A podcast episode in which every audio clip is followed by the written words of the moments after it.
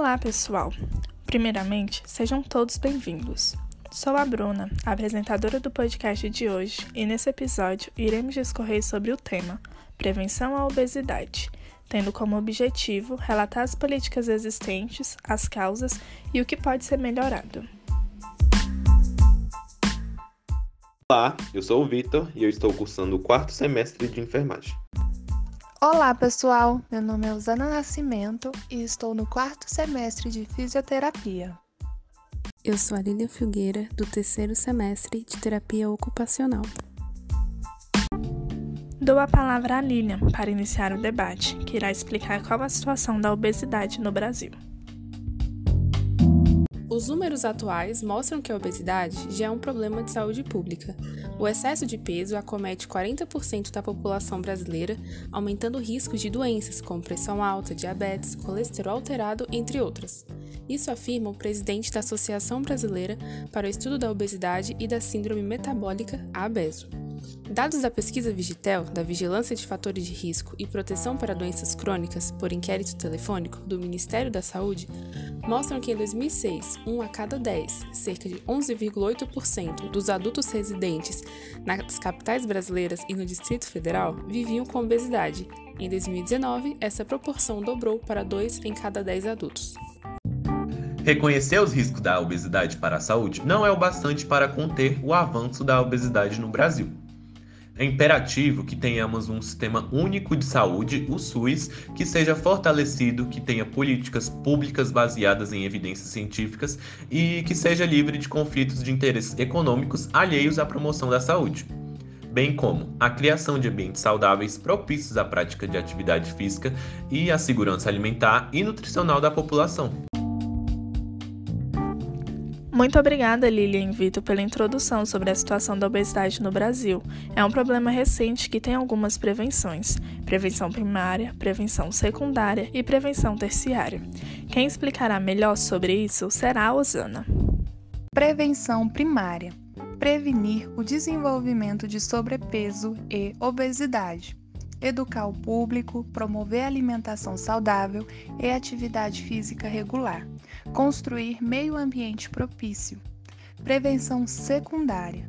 Prevenir o ganho de peso futuro e desenvolvimento de complicações relacionadas ao peso em pacientes com sobrepeso e obesidade, rastrear e diagnosticar usando IMC, avaliar a presença de complicações e tratar com intervenção de estilo de vida sem ou com medicamentos anti-obesidade. Prevenção terciária. Tratar com terapia e medicamentos para perda de peso, visando aliviar complicações relacionadas à obesidade e prevenir a progressão da doença. Tratar com intervenção de estilo de vida e comportamental e medicamentos anti-obesidade, considerando a cirurgia bariátrica. Essas são as prevenções das diretrizes brasileiras de obesidade de 2016. A seguir, vamos falar sobre os objetivos a serem alcançados e quem está colaborando a favor das prevenções. Dou a palavra a Lilia e Vitor. O Brasil conta com o internacionalmente celebrado Guia Alimentar para a População Brasileira. Ele foi publicado em 2014 pelo Ministério da Saúde e esse instrumento visa apoiar e incentivar práticas alimentares saudáveis no âmbito individual e coletivo, bem como para subsidiar políticas, programas e ações que visem a incentivar, apoiar, proteger e promover a saúde e a segurança alimentar e nutricional da população. Tão importante quanto é o debate e a pressão social por políticas públicas e ambientes saudáveis que visem a prevenção da obesidade e a promoção da saúde.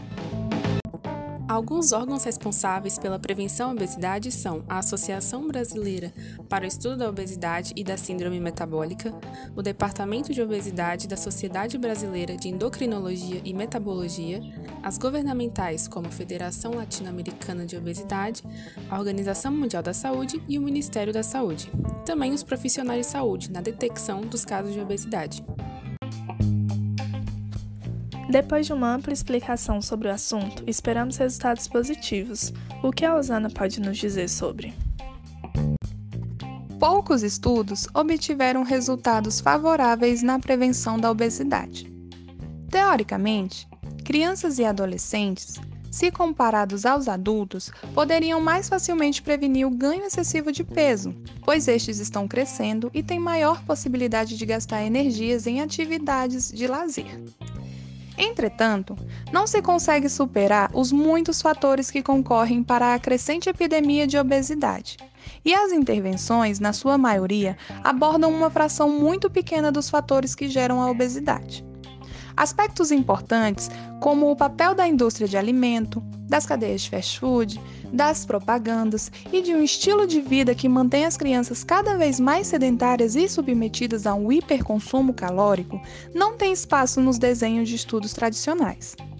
Das intervenções publicadas, as que integram a família no tratamento têm obtido melhores resultados. Estudo com elementos isolados da dieta, como cálcio, proteína, fibras e índice glicêmico, não tem mostrado eficácia. E, embora não conclusivos, os resultados referentes à redução de bebidas com alto teor de açúcar e redução do sedentarismo são promissores. Não há resultados mais claros sobre os resultados das intervenções, pois é um problema que aumentou recentemente no Brasil. Por consequência, sua promoção e intervenções também.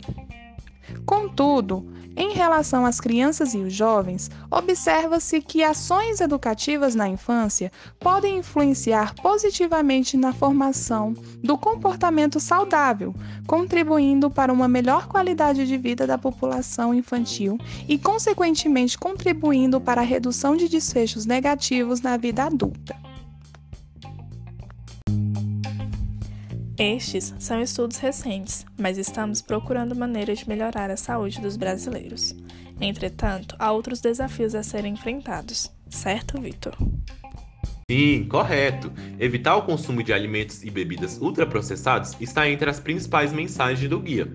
O Guia Alimentar oferece informações sobre alimentação e saúde, com base em uma classificação que divide os alimentos de acordo com o nível de processamento em sua produção além de alertar sobre doenças como obesidade e diabetes. Paradoxalmente, incentivos fiscais à produção de refrigerantes continuam sendo oferecidos pelo governo brasileiro, pelo decreto número 10.254 de 2020.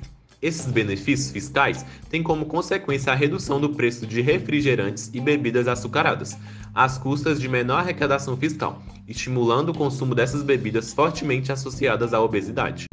Em 2020, uma nota técnica do Ministério da Agricultura enviada ao Ministério da Saúde faz críticas e pede a revisão do guia, principalmente no que se trata e refere à redução de alimentos ultraprocessados. O Ministério da Agricultura avalia a classificação como confusa, incoerente, que impede ampliar a autonomia das escolhas alimentares. E para terminar, já que estamos em um momento diferente de nossas vidas, devemos falar sobre a quarentena e a obesidade, principalmente com as crianças. Sim, Bruna. Nesses dias de pandemia, com a ausência das atividades presenciais nas escolas e a necessidade de isolamento social, a situação se agravou ainda mais. Por conta disso, o exemplo dos pais irresponsáveis faz toda a diferença. A médica Gabriela de Carvalho Kremer, endocrinologista pediátrica do Hospital Pequeno Príncipe, enfatiza que os pais podem fazer isso priorizando o consumo de alimentos preparados em casa e com menos gordura, além de oferecer frutas frescas e estimular que os filhos saiam um pouco da frente das telas. Bom, esse foi o nosso podcast sobre políticas públicas em relação à prevenção à obesidade. Muito obrigada por escutarem até aqui e espero que tenha sido de grande ajuda para todos. Tchau!